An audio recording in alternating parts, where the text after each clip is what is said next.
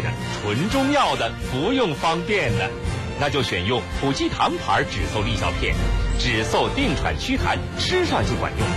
普济堂牌止嗽利效片，国家专利创新药，零三幺二六幺八六六九八，药都制药集团。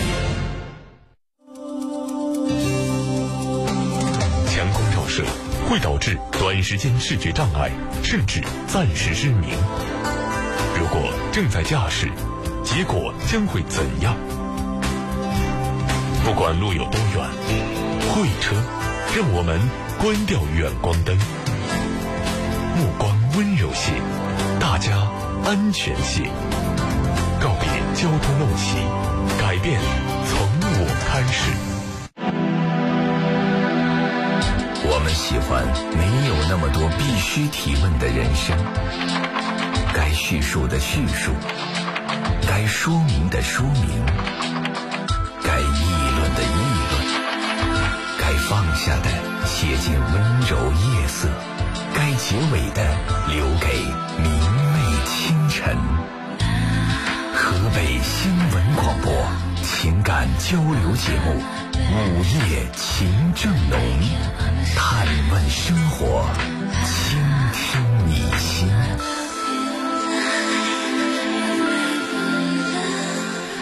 收音机前的各位好朋友，欢迎来到 FM 一零四点三。你正在选择收听的是《午夜情正浓》，我们的节目每天深夜二十二点三十分到零点陪伴您九十分钟。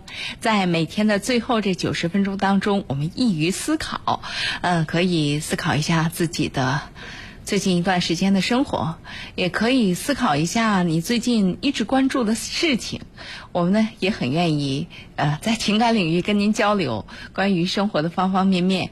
我们试着看看是不是可以从一些角度，能够对一些问题抽丝剥茧，找到破解的办法。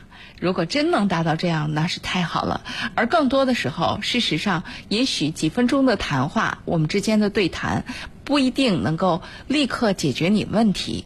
但我相信，交谈本身是有价值的。当我们在说话的时候，当我们在沟通的时候，呃。问题它就已经脱离开你了，它就不仅仅是你怀抱当中的东西了，而是你把它放在了一个位置上。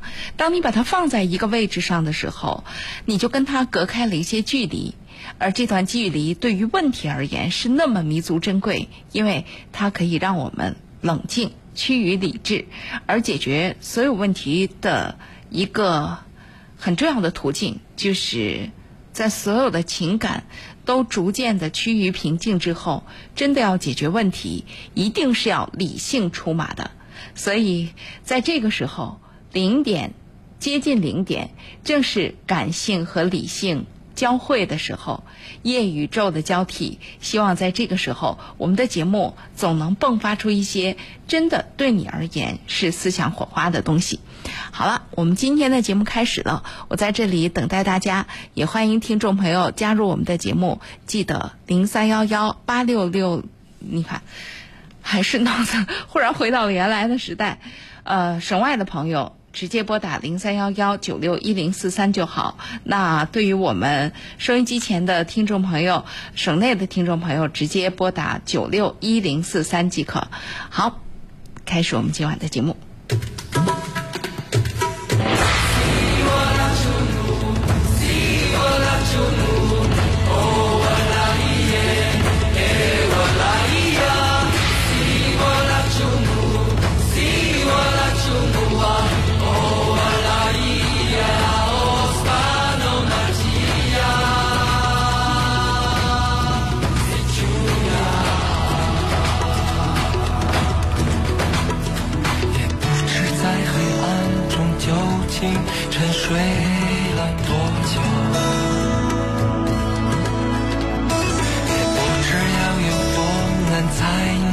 睁开双眼。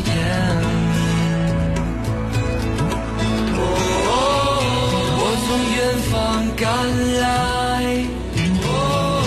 恰巧你们也在，只你留恋人间。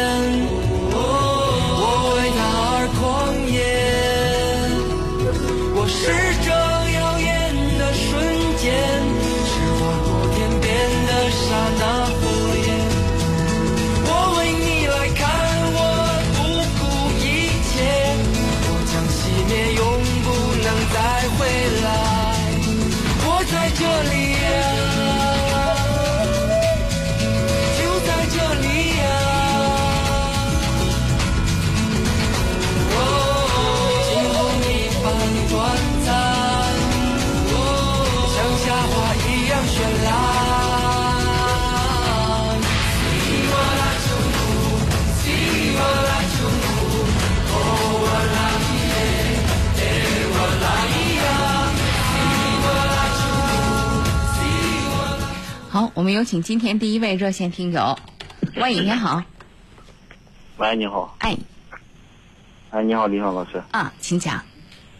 我就有一个感情问题需要跟你咨询一下。啊，你说，就我今年我本来想着结婚的，嗯。因为就是我跟我女朋友。喂，你好，我在听着，嗯、你你把收音机关掉好吗？差着好长时间呢哦，好的好的，啊，我就今年我跟我女朋友要结婚了，嗯，然后就是我不有个哥嘛，亲哥哥，哦，就是前前一年的时候，去年的时候我哥哥结婚了，嗯然后就是这个，我我家里面基本上把这钱都用在我哥哥结婚结婚方面，包括房子都是我家里一手给他操办的。嗯。然后你你的意思是，到我这今年结婚了，然后我问女朋友因为这个房子的问题，毕竟我家经济有限，然后关于我这个房子就是没有，可能就是说结完婚以后，然后再买，得然后就是再还还再买？那女朋友怎么样？愿意吗？女朋友倒是没啥，就她这个家里面比较在乎这个东西。这也可以理解。呃，是可以的。他他家里的意思现在就是说，没房子不能结婚。我就想请问一下，看我怎么把这个问题能圆满的解决。我觉得这个事儿吧，就是这这事儿能不能圆满解决，我不知道，因为这事儿它它能不能圆满解决，它是两方的力量，对吧？不是我们很努力，这事儿就能解决。但是我觉得可以谈一个努力的方向，这个努力的方向，当然首首先就是就是以诚相待嘛。这个以诚相待，就是跟着就是这个咱家家都是过日子，咱都多少都能够体谅这一点。那作为他的家长呢，咱换换个角度也也能体谅。如果是咱自己，别的不说，如果将来是咱自己的闺女要嫁人的时候，那边房子也盖不上，家里边的条件也都没有，咱得有多大的心量，或者说得多看，对眼睛得多那个什么，多看得起这个男孩，能够立刻就就同意啊，或者说心里边就这么舒服啊，对吧？所以人家有这个问有有这个想法，我觉得正常。我们首先得就说得得能明白人家人家提出来的这个问题，或者人家现在的这个想法没什么没什么太大的问题，人就想让自己的闺女好呗。我的意思，因为今年想趁早完婚，然后就关于这个事儿，他一直也他家里面不同意。我的意思是我想我俩我俩结婚以后，然后就是我我工作我也感觉还算可以，嗯。因为我在那个四 S 店上上班嘛，然后一个月四五千块钱，嗯。因为攒个一年的话也几万块钱，然后我就想结婚以后，然后我俩共同就是嗯。之前先买个房子嘛，付个首付也可以，然后共同就是我我觉得这事儿吧，就是我刚刚说的这一堆话，嗯，表面看来呢不解决任何问题，但是呢但是这堆话呢是你能够跟人家沟通的一个前提，否则的话，如果你只是强调我想赶紧把婚结了，人家会觉得你要是把强调的点放在这儿，就不容易成功，你明白吗？就说你你需要强调的是一，你体谅人家；第二，特别重要的一点，你要强调一点什么？我很真诚的喜欢你家女儿，你家女儿呢，我们俩相处的也不错。就说如果你们觉得现在结婚不合适，可以再等。呃，我我男男孩子，我觉得等等也不是问题很大。但如果就说我们俩感情挺好，如果再这样等下去的话，我是觉得对家里边的女儿，就说可能你们就是从心里边会很不舒适。那我现在就说爹妈给准备再多，那是爹妈给准备的。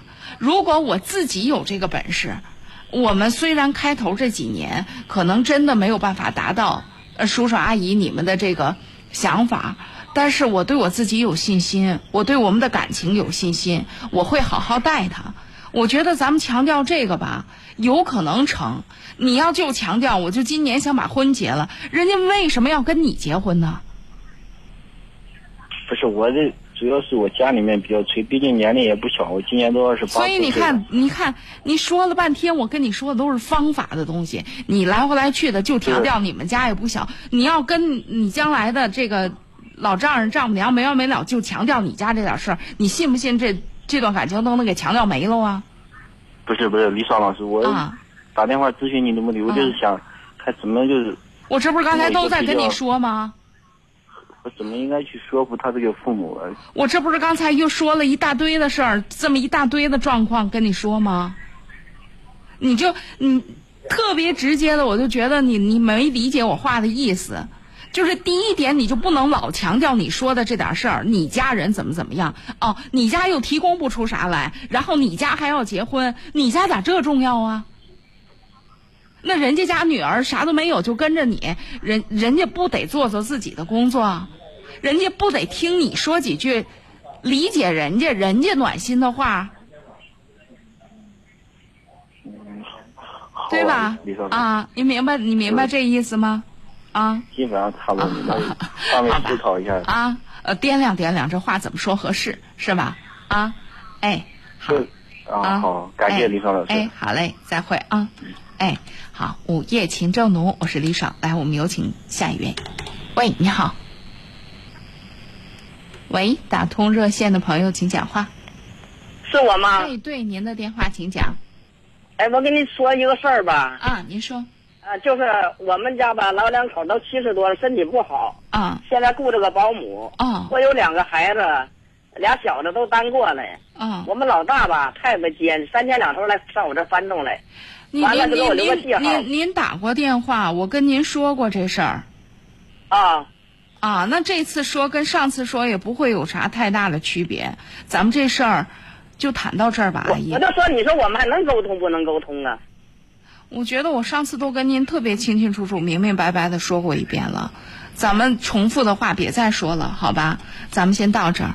好，这里是午夜情正浓，我是李爽，欢迎大家啊、继续收听，也欢迎各位来继续拨打我们的热线电话九六一零四三。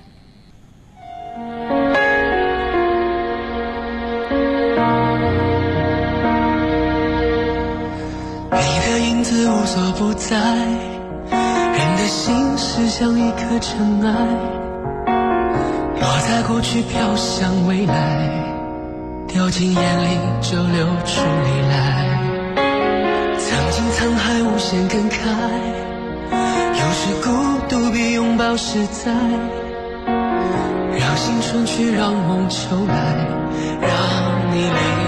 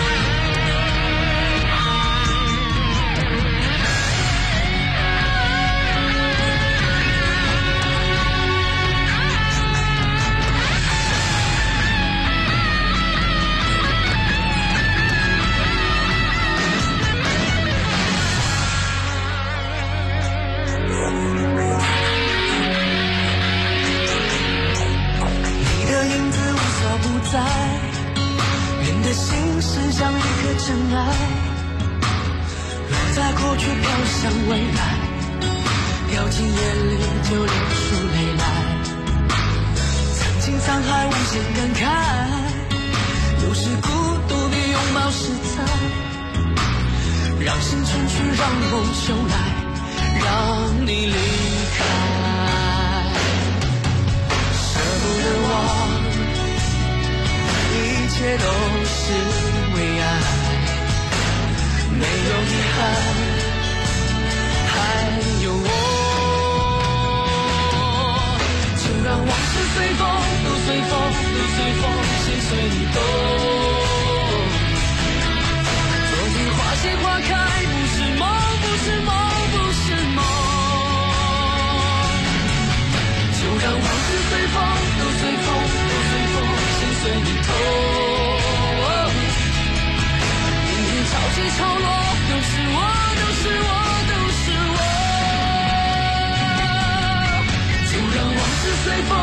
随风，都随风，心随你动。昨天花谢花开，不是梦，不是梦，不是梦。就让往事随风，都随风，都随风，心随你动。潮起潮落，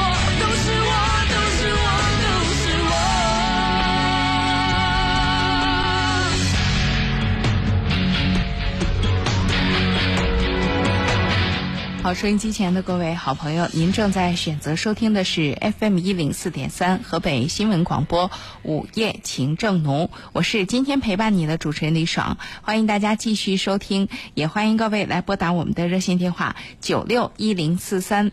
啊，来加入我们的节目，我们共同完成每天九十分钟的节目之旅。止嗽利效片，止咳、定喘、祛痰。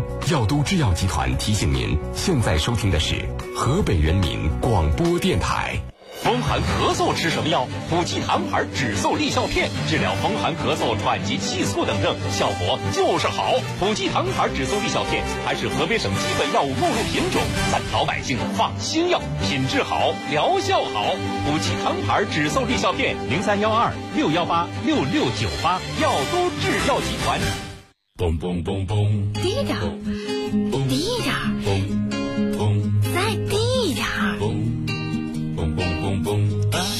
生活，咱得少用电，多锻炼，少抽烟，多省钱。少用点纸，多栽点树，少坐点车，多走点路。少开空调，多开窗户。少坐电梯，多爬楼梯。少点懒惰，少点会议，少点装修，少点垃圾，少点奢侈，少点攀比，少点包装，少点排少点浪费，少点排放，少点污染，少点遗憾。少说两句，行动起来。这里是海滨城市秦皇岛。沙软潮平，水天一色，粼粼碣石，衣冠沧海。这是张家口坝上草原，雄鹰高悬，牛羊遍野。野草，野茫茫，风吹草低。这是华北明珠白洋淀，水鸟和鸣，渔歌唱晚。易水河畔，荆轲刺秦的故事就从这里开始。风萧萧兮易水寒，壮士一去兮。这就是诚意燕赵，盛境河北。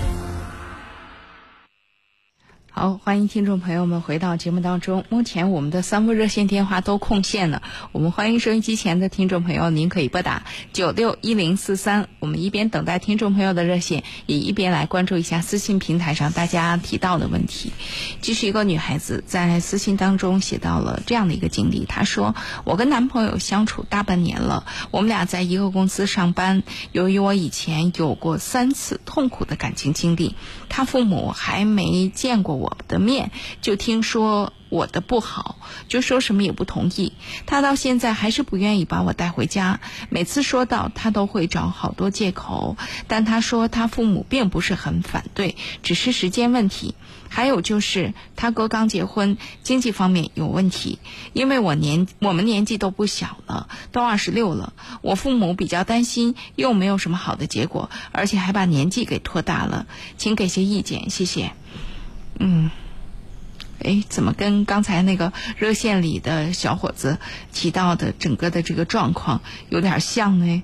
那从这边，我觉得那个小伙子也能感受到吧，就说作为女孩子，包括女孩子的家长是有一些担心的，包括这样的担心，如果在你谈话的时候，你能委婉的提出来，都能够让他们在做这个决定的时候呢，能够稍微有一些，就是这个偏移。但是如果你没完没了的强调你自己，那你不死定了吗？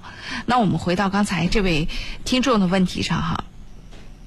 说实话，我在节目当中不止一次的表达过这样的观点，就是我很反对从所谓年纪大了急着找个归宿这个角度来考虑问题。但即便是反对哈，嗯，我觉得其实解决问题的办法，如果你真的特别在意这件事儿，那你大可以找一个，哎，跟你一样着急的，这样。你就不会因为自己着急，对方不着急而觉得吃亏了呀？这个话呢，似乎是在说笑，但其实呢，也是蛮正式的。因为你要正视一件事情，他当然没有你着急了。你把二十六岁看得像天塌下来一样，他肯定没这么想。你也许觉得二十六岁该考虑安定，可是如果他和他们家像你这么着急的话，他们就不会像现在这样挑剔，连面试的机会都不给你啊。所以呢，在这一点上，我之所以这么说，是想让你正视现在你的问题。而至于你提到的他家里边的经济问题，他说到这一点的时候，是不是脸上还带着遗憾？那这种遗憾的含义，可能是什么呢？也许是，哦，真遗憾，我们家没钱，现在我没有办法跟很爱很爱的你结婚。也可能是，哦，真遗憾。你还没有那么好，我也没有那么大的动力去解决问题，来满足你的需要。那到底是哪一种呢？我觉得最终的判断力其实不应该在我这儿，而应该在你那儿才对。你说呢？好，这里是午夜情正浓，我是李爽，欢迎大家继续收听，也欢迎各位来继续加入我们，拨打我们的热线电话九六一零四三。Bye.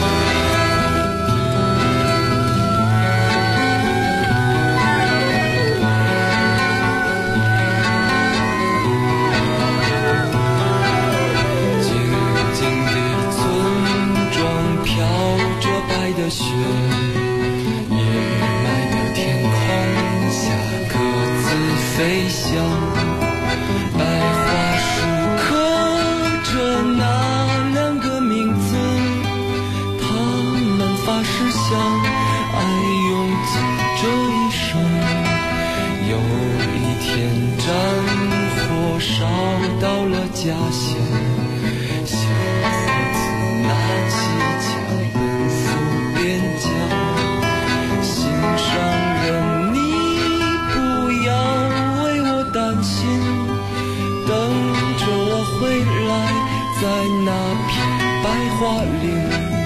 天空依然阴霾依然有鸽子在飞翔。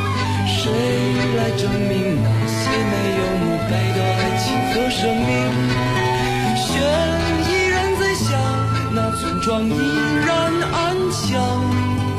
年轻的人们消失在白桦林，噩耗声传来，在那个午后，心上人战死在远方沙场。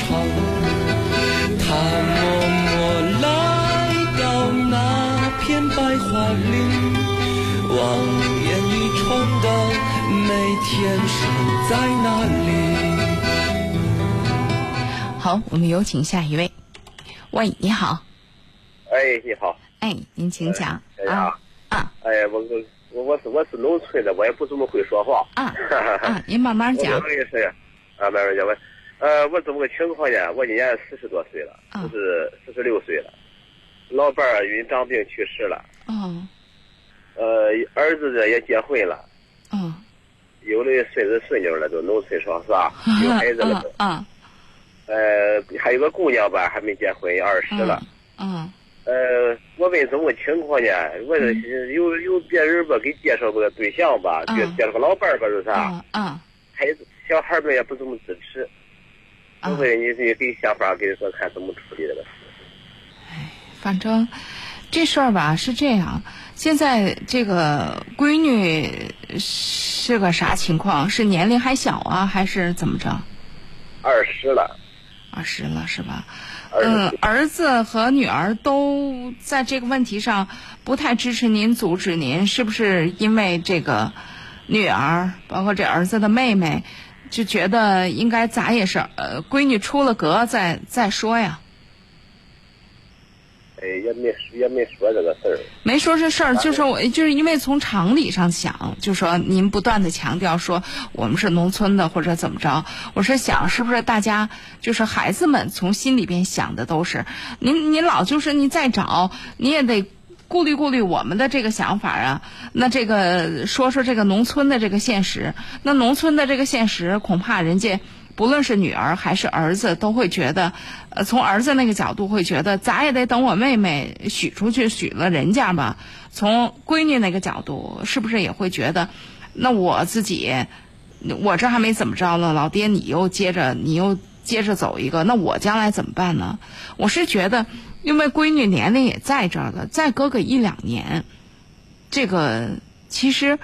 当我这么说，你有时候也未免保守哈。可是这事儿呢，你看从另外一个角度，如果我就想，如果是妈妈，如果是妈妈一个人，常常这个事儿都可能都不是问题，都会在她自己的印象当中、脑海当中，大部分妈妈。当然这也不绝对啊，都会觉得，哎，你孩子年龄这么大了，我先把孩子，呃，都拉扯出去，他们都有了自己的生活，然后呢，我再考虑考虑我的问题。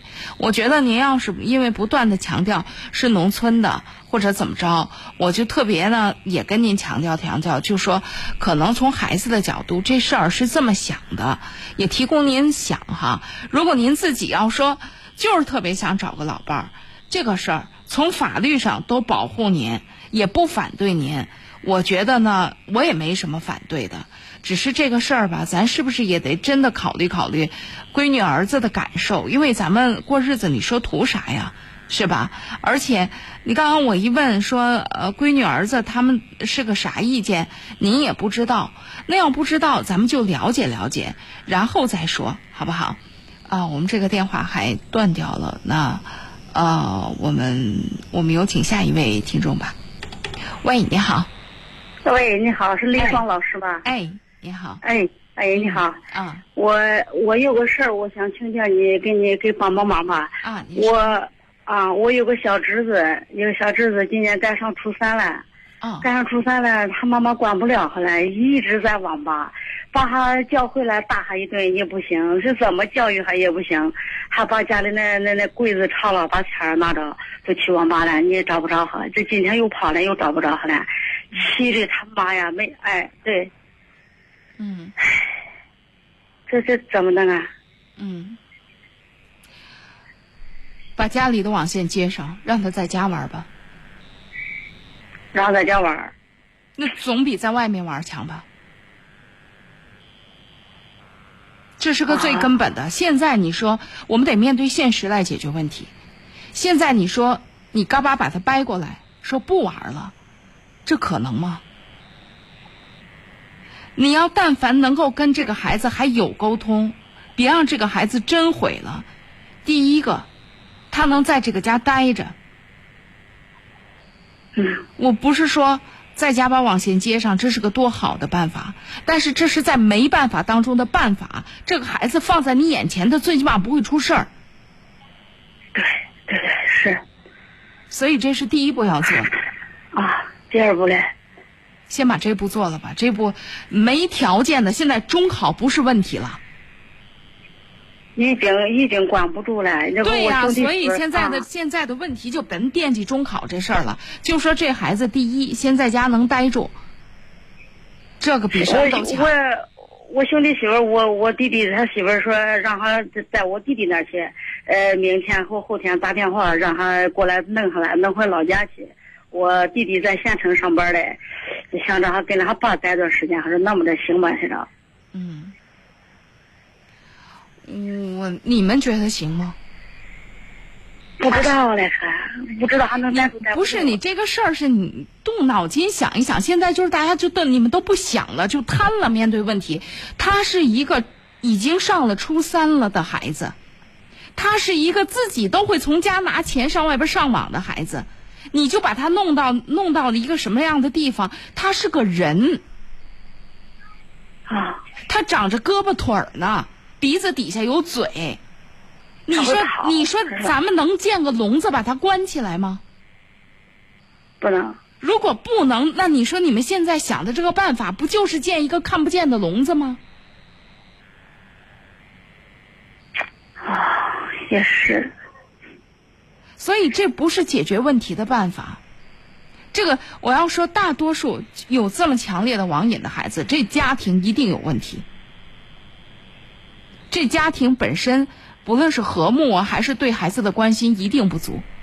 对，关心不足。他，你看，他爸爸在我们县城上班，他哥哥在单位上班不回家，就他妈妈他两个。他妈妈一周一天也也不在家。对呀。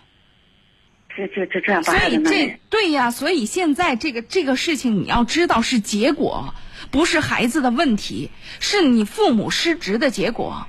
现在要真解决这个问题，你父母不能说指望这孩子自己变好，你父母得实实在在的弥补和付出。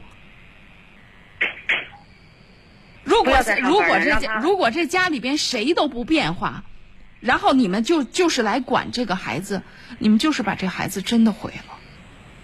这个孩子现在需要的不是管是陪，某种程度上需要那么一两年的时间，无条件的陪。啊。我我我跟你说了以后，我再给他妈妈说，让他妈妈给你打个电话，你给他妈妈说，我给他妈说也说不进去，你知道吧？他妈是撅了死狗的，让他回去找他爸去，让他爸带着他去。他说没办法了，我还我一直跟他妈说，我说你上半天班，你歇半天班，对吧？你把你下午你可以陪着孩子在家里学习啊，可以干嘛的？他不听，他妈老是放不起那工作，老是是想去挣钱挣钱呀，把孩子你想弄成这样了？对呀。所以这个就是，旁观者都挺清楚，当局者迷着呢。呀，我跟你说，前天晚上把他哥叫回来打他的，打他身上都是伤。打这孩子，你知道这是犯法的。你看看，你知道这你这叫虐待儿童啊，这是犯法的。你这样来解决问题，你能解？你真是爱孩子吗？孩子，你换个角度讲，你从孩子的角度，你你想想，爹妈。这个年龄的孩子，以他的视野，他会觉得你为他好吗？他感受到的就是你们嫌弃我，你们不要我，我给你们带来麻烦了，打吧。是前天晚上我们在那儿拉着他，没让他打的。我们走了以后，他哥哥跟他妈真又打所以这这个事儿不解决问题。如果你们说话真的还能够起点作用，那那就是特别直接的一。先别说什么中考不中考，先把家里的网先开开，让孩子回来上网，最起码保证一点，不在外面出事儿。啊，好吧，啊，好，行，哎，啊，哎，好的，哎，啊，谢谢啊，谢谢，哎，好的，好，这里是午夜情正浓，我是李爽，欢迎大家继续收听，也欢迎各位继续拨打我们的热线电话九六一零四三，嗯，听歌。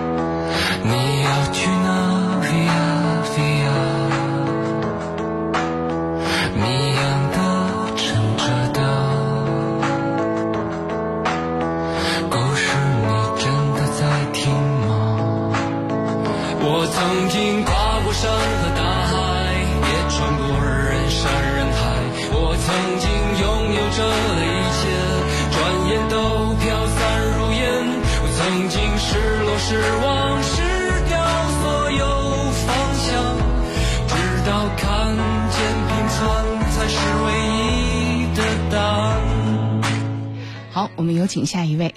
喂，你好。哎哎，喂，你好，你是李爽老师、是吧？哎，我是李爽。啊，我是廊坊的。啊。嗯，那个我有这么一个问题，你替我那个呃分析分析。哎。呃，我呢是我娘家的事儿，我有一个八十的老妈妈。啊。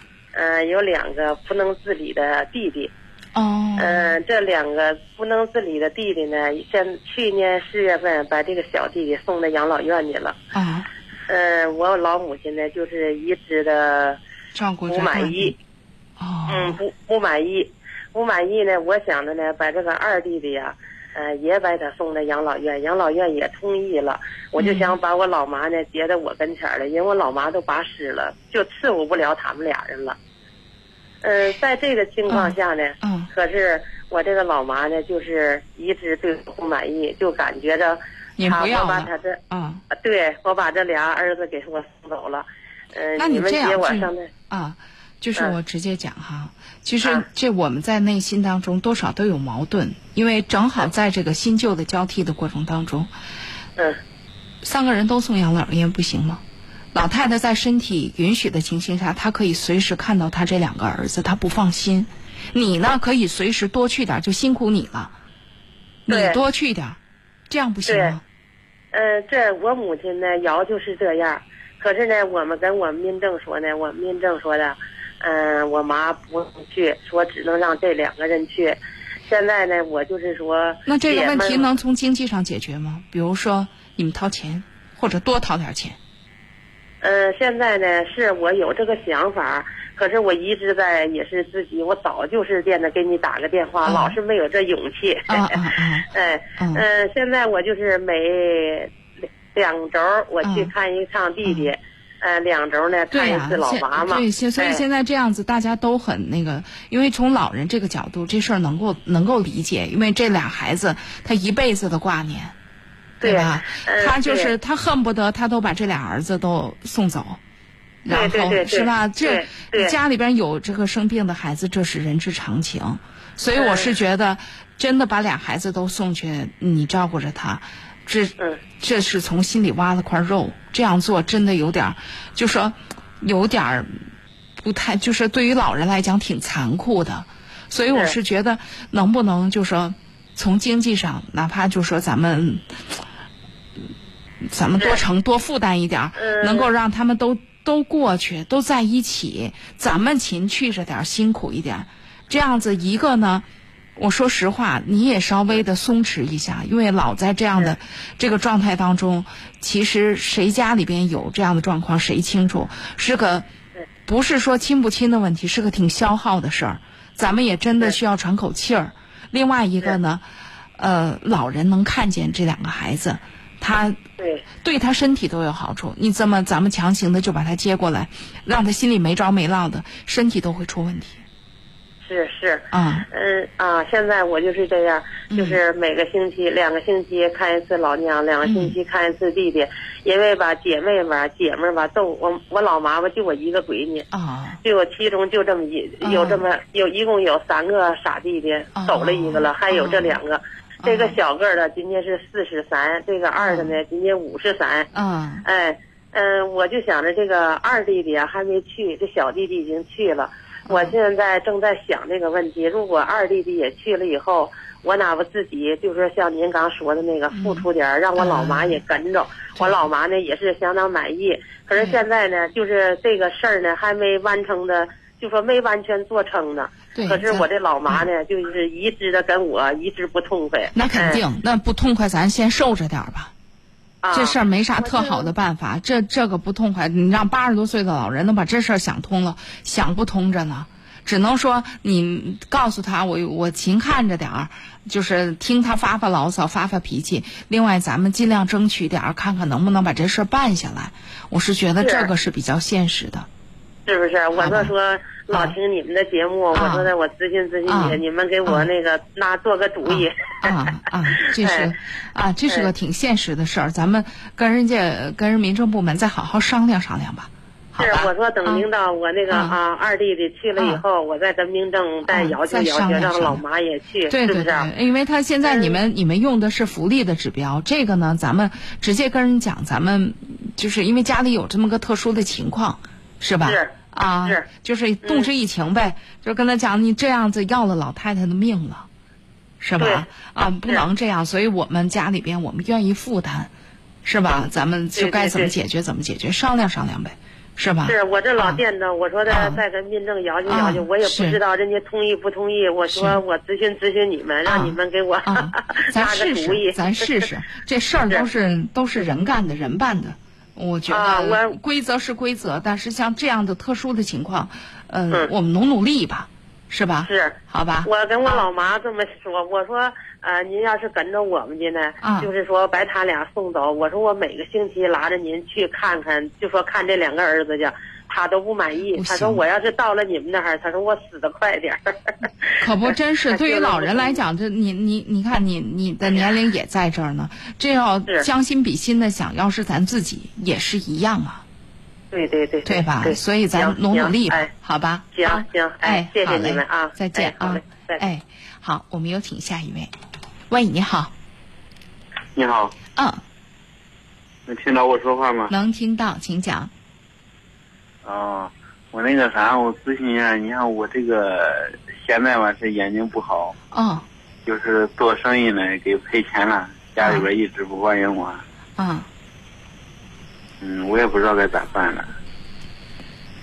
嗯，什么叫家里一直不欢迎你？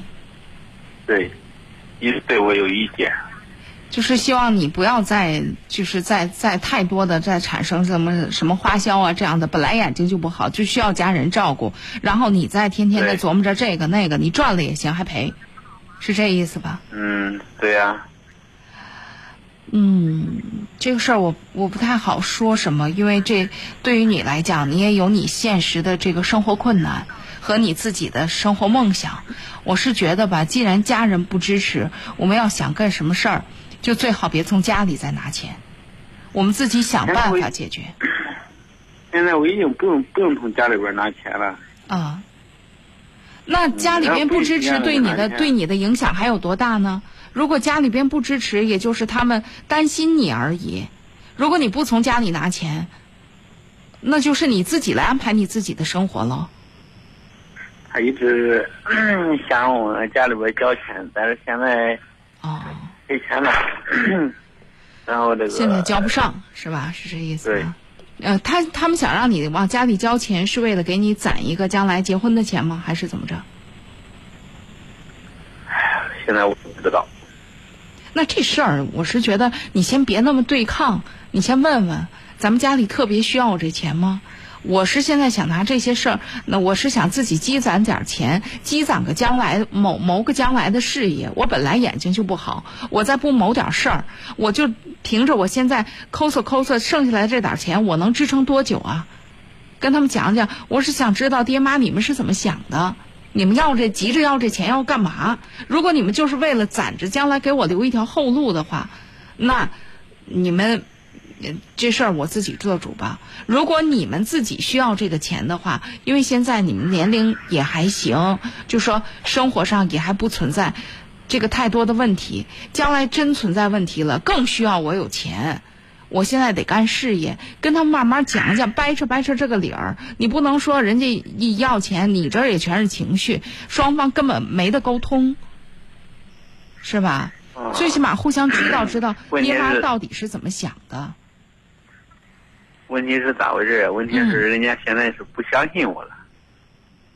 那这个事儿也正常，那到底是咱做失败了吗？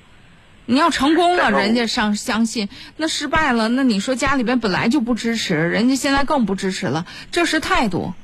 那这个这个你得允许人家不支持你。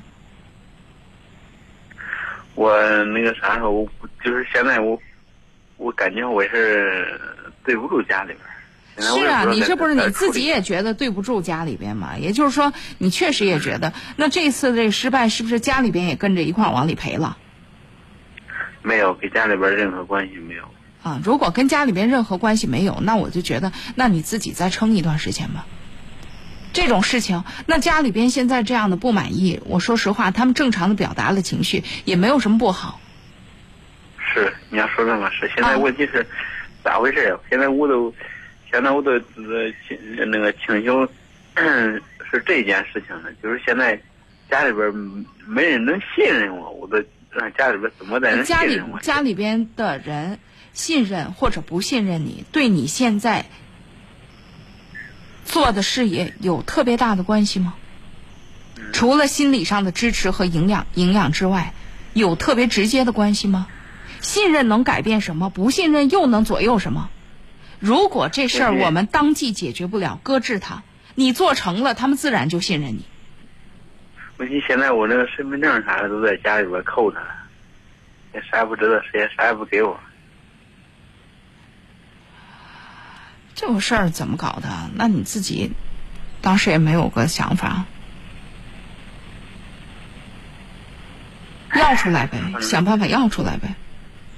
问题是现在我是 要不出来，家里边现在一直不信任我，怕我出去了以后，说拿身份证啊什么，那你挂失让人怕丢了。那挂失不就完了？这事儿还能没没解决问题的办法？那要都丢了，这人还在这个世界上还不，因为你在公安局有底儿，你挂失不就完了？是，你要说那我也是，但是家里边现在身份证啥一直不给。对呀、那你身份证也可以挂失啊。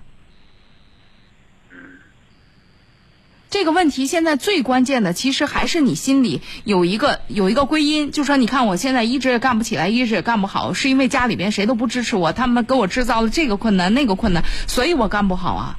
那我要跟你讲，咱们干成或者干不成，嗯，家里人如果支持，那当然好。如果不支持，说实话，他们的不支持不会直接左右我们的事业。我们做好了，他们自然也就理解了，也就支持了。在这个阶段指望不上的时候，别指望，这问题可以搁置，它不影响你自己该做什么做什么，嗯，行，好吧？啊，我明白，谢谢。好嘞，哎，再见啊。好，我们有请下一位。喂，你好，喂，你好，李爽老师。哎，请讲嗯，我反映个我们家孩子的问题吧。啊，你说。这个他每天他不说实话，有时候这个孩子老我是先问孩子。多大？孩子多大？十一。十一岁。嗯，他不说实话，都什么话？什么事情他不说实话？嗯，问他，比如说你写作业了吗？啊，写了。我拿过来，我给你检查一下来。爸爸，我把这个作作业丢到哪儿了？我把这个作业丢到哪儿了？就是这样的。嗯，昨天晚上，嗯，我我们睡觉早，他爸爸，我看会儿大的儿子小的娃娃行吗？我说行，你看会儿吧。等我们醒了以后，哈，我静悄悄的过去了，说他当他正在玩游戏嘞，在电脑上上面。这个年龄的孩子都这样吧？都是这样。大多数家长跟孩子，或者家长，尤其是家长关注不到孩子的，没那么多时间和精力关照孩子的孩子，差不多都这样吧。每天都得看看着他呀，这个孩子们。这个年龄的孩子可不就是需要有家长每天都看着呀？他还需要，他还未成年呢，家长是他的监护人，需要有大量的时间和精力给他呀。他是个人，他是个小人儿，就算我们养个小兽，还需要时间精力陪呢。是是。所以我觉得。给他妈妈印象也不好，给我的印象也不好，老是跟人扯闲话，老是。那那我现在这样讲，那我我我们换一个角度讲，如果他说实话，会是什么结果？嗯，如果问他你写作业了吗？写起了。那如果如果他说实话。就是没写，接下来会是什么结果？嗯，接下来就是我们痛斥他一顿呗。对呀、啊。那你说，作为这么大点一个小人儿，他是不是说说谎话？就一个特别简单的道理，躲开这个，能躲尽量躲开。这是不是在呼唤你们需要换一种方式对孩子啊？嗯，对吧？如果结果摆的那么明白，你们就你们肯定会，如果他他说了实话，你们就会痛斥他一下，说你怎么怎么。孩子想用膝盖想都能想得明白，孩子的能力有限，他直接的就想，哎呀，那我说一个假话，万一拖过去了呢，不就侥幸了？这事儿只是很清晰的告诉你，你现在的管理方式有问题，这种痛斥一顿，最后达不到你想要的效果。如果我们的目的，如果我们的目的是把作业写完。这个时候不用再问了，不用考察这是实话还是假话，孩子过来写作业，直接进入下一步就完了。这个假话是谁造成的？又是谁在强化他？是他父母，对吧？那就我们不让这假话有机会，不就完了？你明知道这个就是这个结果，那问都不问，直接过来到写作业的时间了，写作业吧，比什么不强？如果孩子告诉你我早都写完了，哎呦，可得大大的夸奖。这是一个什么样的暗示？这是一个什么样的这个对孩子的从心理上是一个什么样的影响，对吧？如果你自己心里清楚明镜似的，一问他肯定没写，那你费这劲干嘛？直接过来写不就完了？我们不发火，他是不说实话；一发火，他准说。那有什么用啊？你不发火，直接让他写不就完了？我还是那句话。你非要听那句假话干嘛呀？你非要逼着孩子说那句假话干嘛呀？不就完成了你们的发火吗？对对对，也是也是这么回事。对呀，所以我们改变个态度，好吧？改变态度啊。对呀，好，行，好吧。谢谢啊，李小姐。哎，嗯，再见啊。好，我们有请下一位。哦，喂，你好。哎，老哎，老师你好。哎，请讲。那个，我那前两天。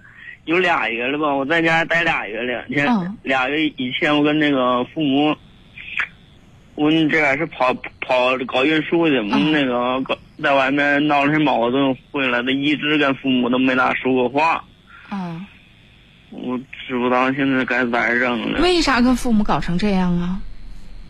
我心里我也是，我也扭不过这个劲儿去，我是不该咋整了。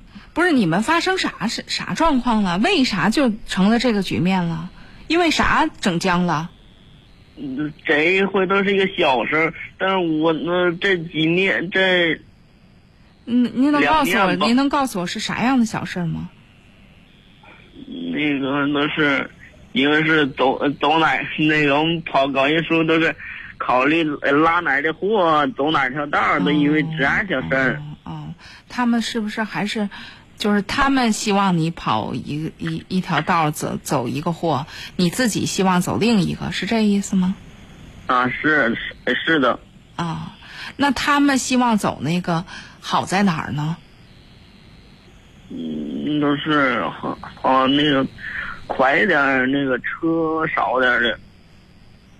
啊，安全点儿，但是钱少点儿。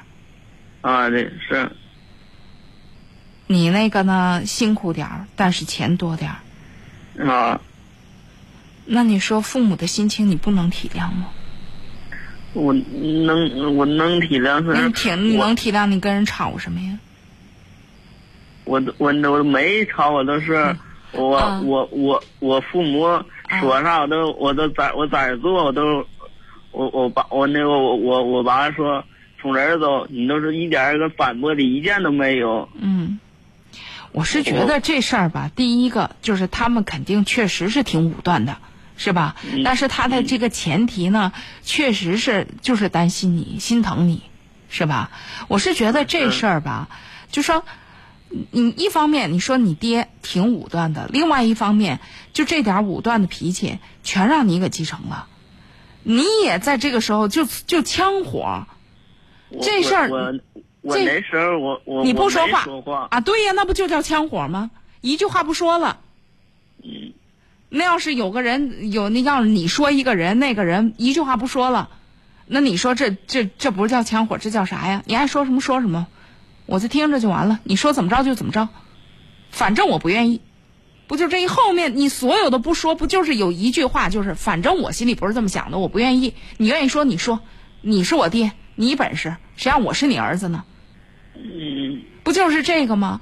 那我们能不能就是在这个，就说那我说的这个，你说你不不过是换了个面貌，跟你爹的套路有啥不一样啊？本质上是一样的。我们要真想让他变动一点儿，我们先试试自己变一点儿，看看这事儿得有多难。比如说，你直接跟父母沟通一下，说你们这意思我懂，就是心疼我、担心我，说钱少挣点没事儿，但是呢，咱们保个平安，另外早点回来都放心。可是吧，说实话，我现在年轻，嗯，我想多挣点钱，那个虽然辛苦。我记着你们的嘱咐，我小心点儿，我一定小心点儿。但是如果辛苦，那你差这么多钱呢？你说不是别的，我不是我要乱花什么，我就是觉得吧，怎么也是出去一趟，我是希望我小心一点，我努努力，我能够快一点。你说怎么也是累，咱干嘛不每一次？你心里不就是这么想的吗？那咱就正常的怎么想的怎么说，不带脾气的，你试试。如果这事儿你开口很难，那你就要清楚，你让你爸爸换一种方式。如果如果他不那么说，他要跟你说，儿子，呃，要不然咱就跑这趟，钱没那么多了吧？最码快，最码安全，爹妈在家放心。我估计你都没事儿，直接就去了。就是因为他那态度，所以你就你就在那儿，梗着脖子硬着。那他是你老子。你试试看，如果你能正常表达，你试试看这事儿有多难。如果对于你难度系数是五，对于他最起码是七点五，对吧？对。啊，那我们先别要求老爹，先试着咱自己。我我讲我我都讲在家，在在外面我也是不大会。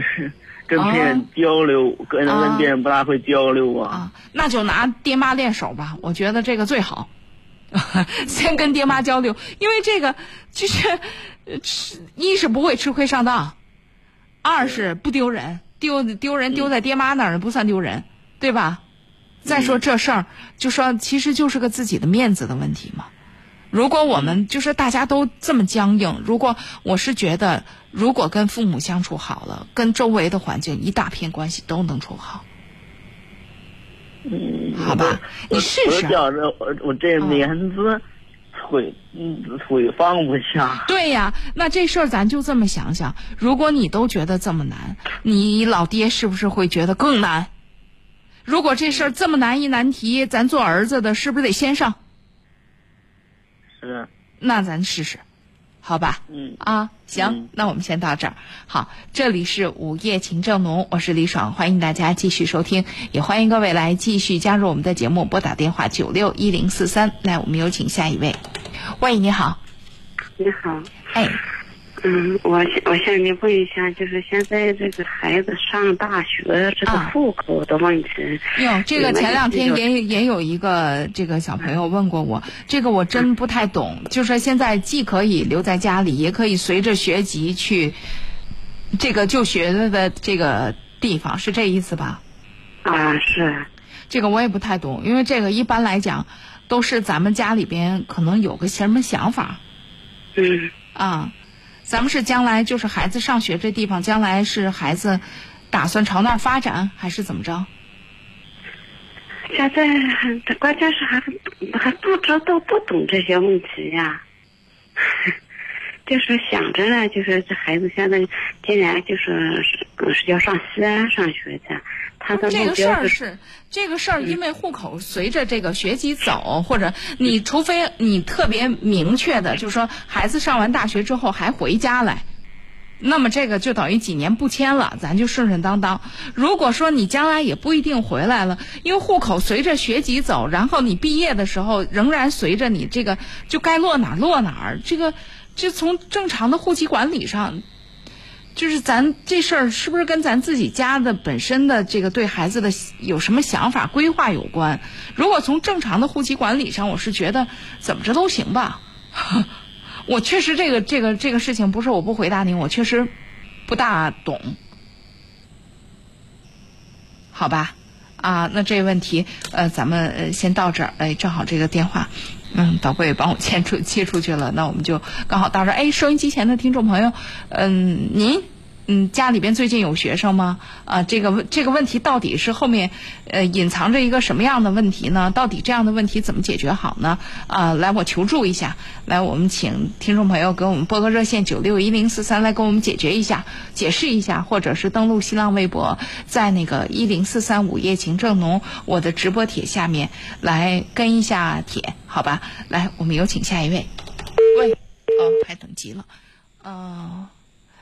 欢迎大家来继续加入我们的节目，记得拨打我们的热线电话九六一零四三。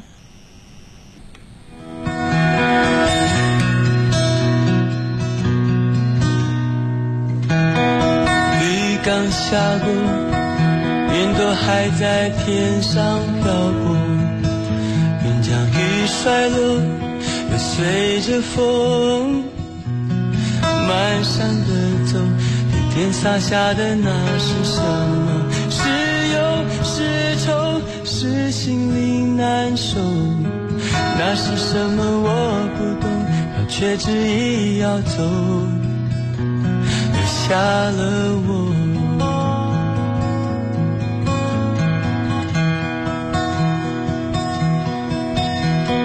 看到叶在掉落。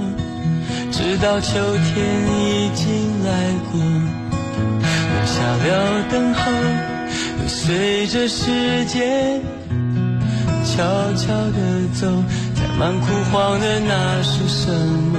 是聚是散是难以回首，那是什么？我不懂，它却蓦然而走，只留下了我。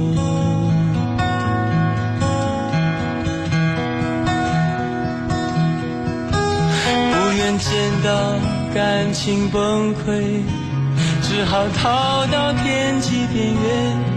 思念的痛却砸落，深深砸落，藏在最深的心田。我还在守候，独站在迷茫的路途中，离开是结果，寂寞是收获。泪水潸然落下之后，所剩的是我。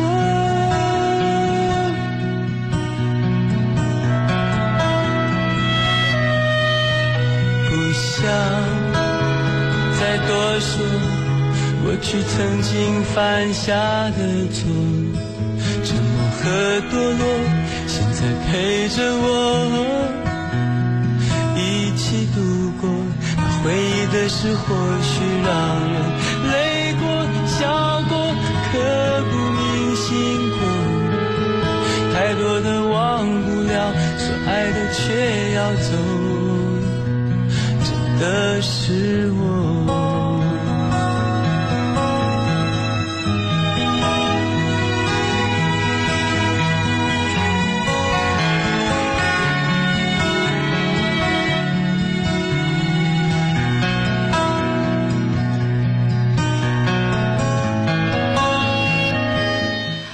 我们有请下一位。喂，你好。哎，你好，李老师，你好。啊，请讲。那个就是我们家有一个孩子，他今年刚升初三。嗯。呃，就是说什么呢？他就是从初初一还好，就是初二，初二后半学期，他就是说几乎就没学。嗯。呃，以前在初一吧，成绩还是十几名、二十来名，现在就是在班里就是倒数几几几名，就是说就几乎就是吃老本了这个情况。嗯嗯嗯。并且这个是，并且这个暑假呢，他就是特别严重，是严重到什么程度啊？他就是呃，夜不归宿，就是说我想走就走。这个家对我来说，嗯，没有一点那个那个那什么，就是说。您您您跟那个前面打电话的那个是是是刚才那个阿姨让您打的电话吗？是 是。对对对对对，就是他是，因为我没听过这个收音机，我们家还没收音机。那个我刚才我刚才跟他讲了，他说呃说到这个孩子是网瘾是吧？现在是呃去外面打电脑是吧？对他第一个去外边打电脑，再一个他网瘾，你说他网瘾吧，他也不是说特别是网瘾，就是他他容易他就是我以前我们家就是说特别也不是说特别贫穷吧，就是说我们以前就是说，呃，我们是从外边出来打工的，他就是我就是说为了让他改变一下现在我们这种生活情况，呃，让他去到岳阳中学去。去去念书，学费也挺高的。他就是在那里边认识了一群孩子，那些孩子们，嗯，条件经济条件也比较好。他就是从去年开始一直攀比攀比，就是谁家好谁家好。那现在咱们的孩子的主要的问题现在是什么？他主要的问题就是说什么？呃，娃娃他不在家，呃，我晚上不回家。前天一个更晚上不回家，他干嘛去？在网吧待一晚上，然后第二天回来以后，他就是特别烦。那这还不叫网瘾？那啥叫网瘾呢？在在在网吧里一待待上一晚上。他到网吧待一晚上，他是因为不想。我感觉啊，他自己回来也跟我说，他也并不是都是上网，他就是在那儿有时候是睡觉，花钱睡觉。他他就是不愿意在家待着，是这意思。对他就是不愿意在家待着。就前天出现了一个更恶劣的事，就是说把我抽屉给钻开。拿了八百块钱，他拿这钱干嘛去了？拿着钱干嘛去？他后来就是我发现他拿钱以后，我就是给他姑姑和他姑父还有他哥哥，我们去找到他，嗯，找到他，他到他一个同学家，他说是呃在他们楼梯找到，然后还没有进城。前天咱们这儿不是下雨吗？他就是说呃那个给同学那儿住一晚上，然后第二天去。骑他电动车去找工作，然后找工作，自己工作一个月，然后还打算回来上学。他也不是每次说不是对，所以你们你们现在怎你这么急着先，这是孩子的隐私，孩子就算是有问题，你也要知道他是个成在接近逐渐接近成年人。我们尽量把这个，尤其是他这个糗事儿，他做的不对的事儿，我们要把这范围缩小。你现在恨不得让全世界有关没关的人都知道。这对孩子来讲是很大的伤害。这事只暴露了你在面对孩子这个问题上的无能。一个是 孩子遇到这个问题的时候，你你你就你第一个要保护好孩子的自尊心，即便他犯错误。所以这样的事儿不要再有第二次了。孩子出一个事儿，全天下的人都知道，不要再有第二次了。第二，孩子到底要干嘛？你到底也不知道。我们要他，他每次都说是他，你问他想上学不想上，他每次都想上，但是他自己就是下不了决心。不是这个事儿，这个事儿，你比如说他拿了八百块钱了，我们能不能先不问他想不想上学？你想想看，你最关心，你不关心他拿这八百块钱到底要干嘛去吗？我们探讨一下这个事儿不行吗？现在我要跟你讲，现在你这孩子是不是上学，是不是中考不那么重要，他别走歪了道这比那个重要多了。你要明白什么事儿更重要。对我，我真的是我也知道，我也知道这个。那你知道现在一个最基本的，他拿这钱到底要干嘛去？你跟孩子好好说，说妈妈不放心，妈妈确实想知道你拿这钱到底要干嘛。如果你确实是干一件有用的事儿，那妈妈支持你。对吧？你先最起码知道他要干嘛。你先弄一大堆人过来，当着一大堆的人，你教训一下，你把孩子的自信心打到土里边去，然后这事儿就能好了吗？啊，不好！当时搁了一对呀，走了。对呀，所以你说这事儿，一般这样的孩子，我刚刚跟你的这个亲戚也说，特别直接的，说实话，你们关心不够，就是也不会关心。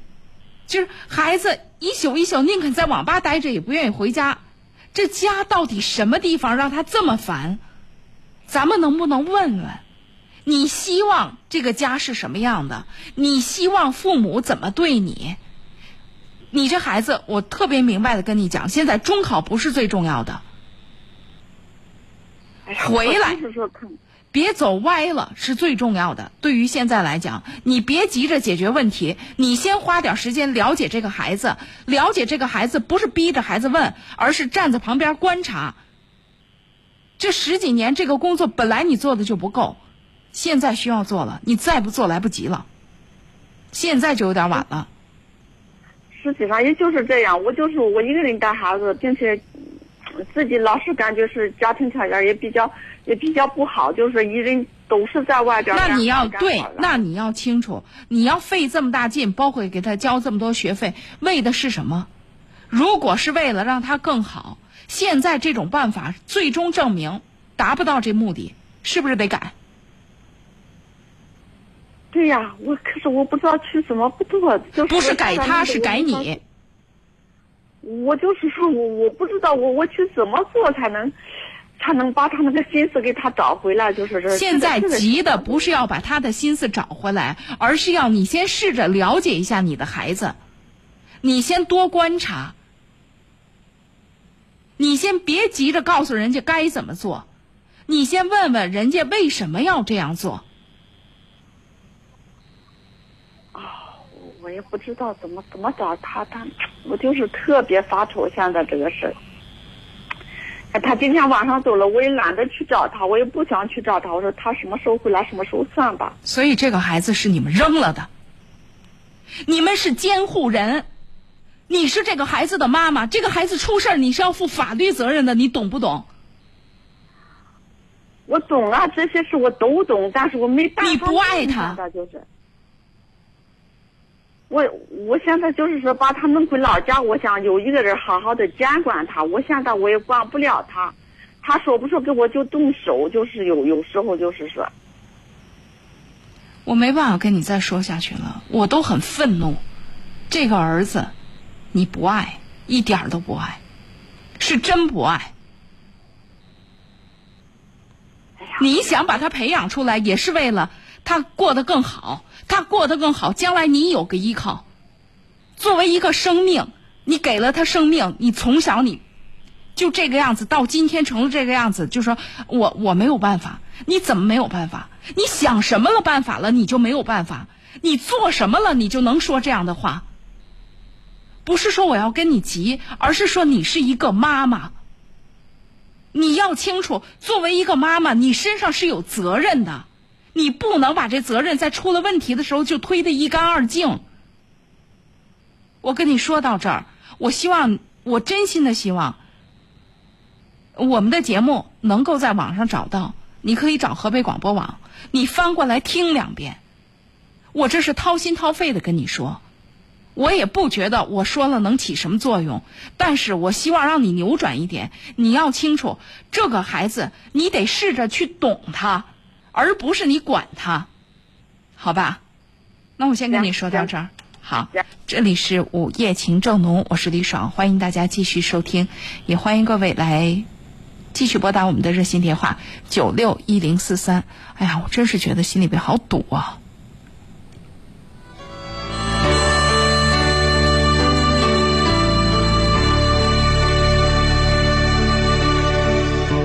为爱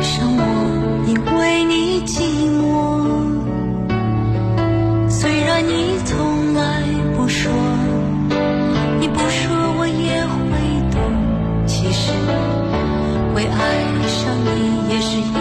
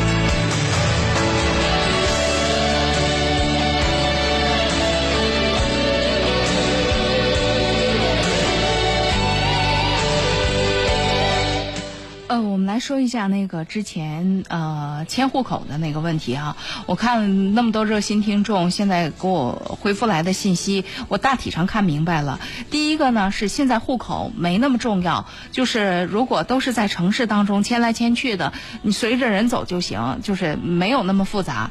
但是有一个情况你需要仔细考虑，如果你家是农村的，尤其是离城市比较近的农村的，你可想好了，你要是呃。迁走了，那就是，呃，农业户口转为非农户口了。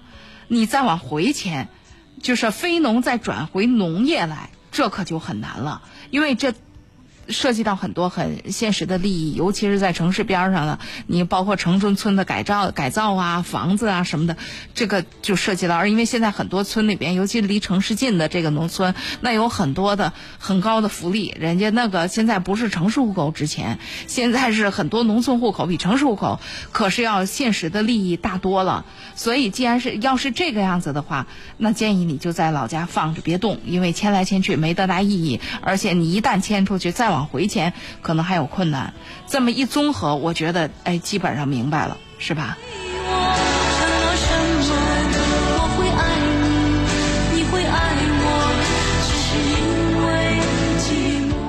好，我们有请下一位。喂，你好。喂，你好。啊，请讲。我就说啊，我儿子啊，现今年十周岁了。啊。呃，他到了这个。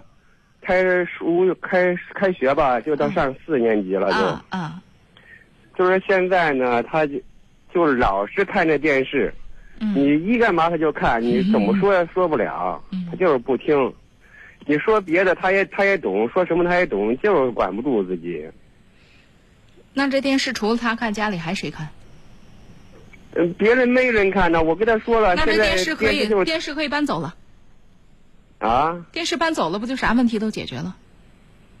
你给他搬走，你给他搬走，他他他也是不学呀。问题是，因为我没那那你对呀，所以电视不是最关键的，他学不学习成最关键的。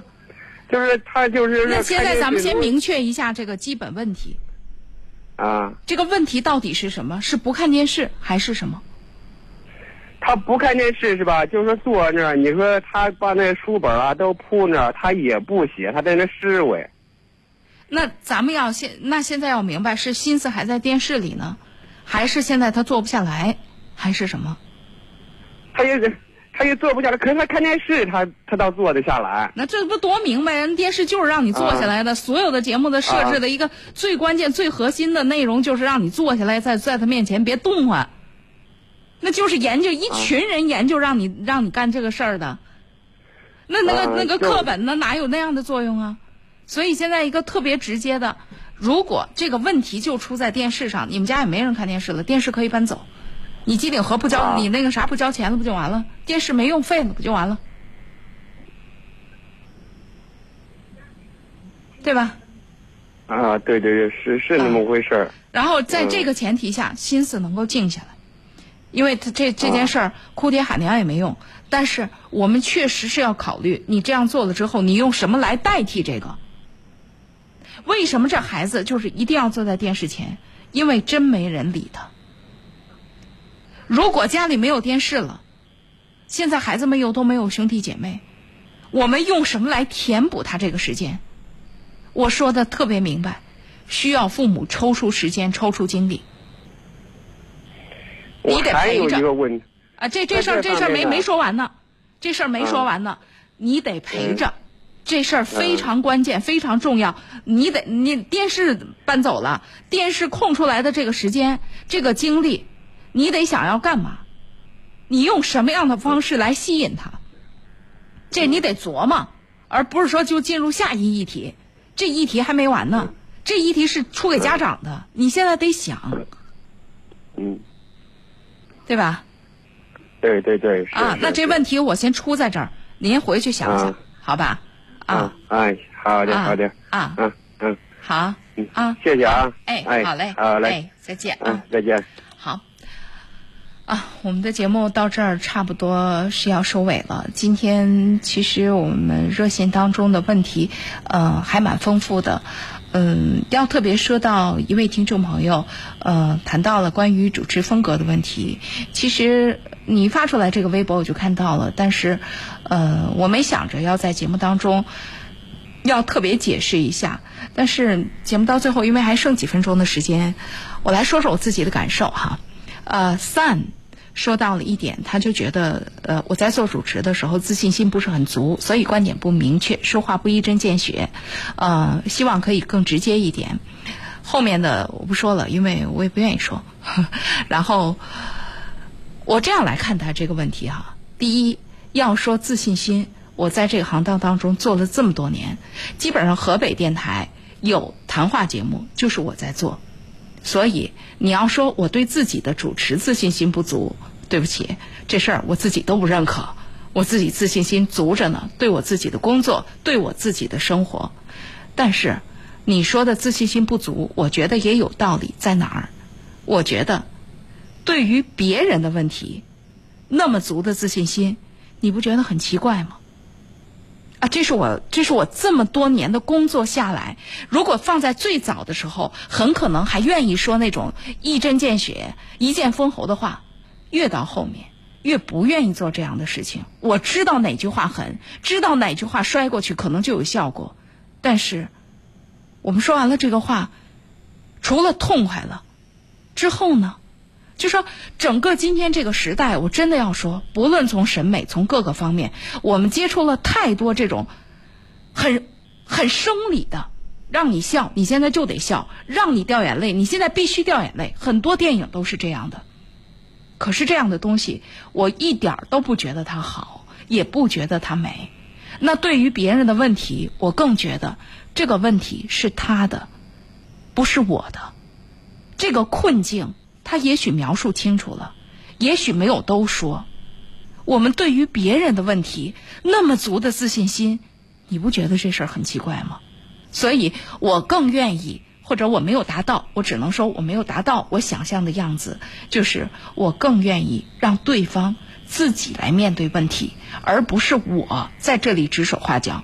所谓一针见血，所谓一剑封喉，我觉得多好笑啊！你觉得呢？好了，那我们今天的节目到这里差不多要结束了。感谢大家的热情收听和参与，也欢迎各位在明天晚上的同一时间继续关注收听我们的节目。好，再会。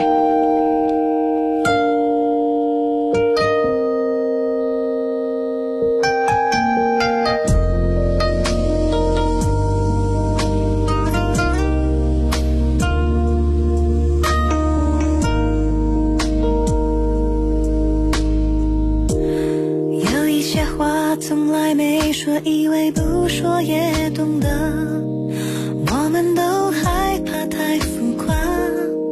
这世界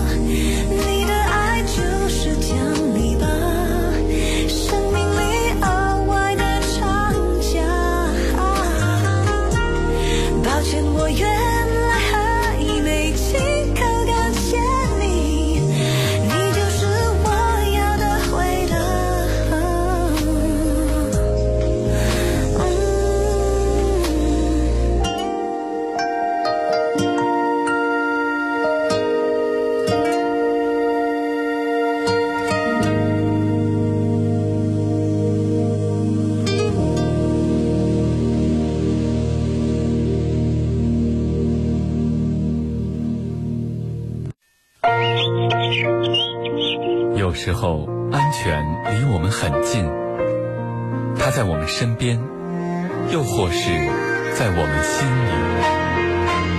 每个人都从身边做起，就能汇聚成安全发展、社会文明的每一天。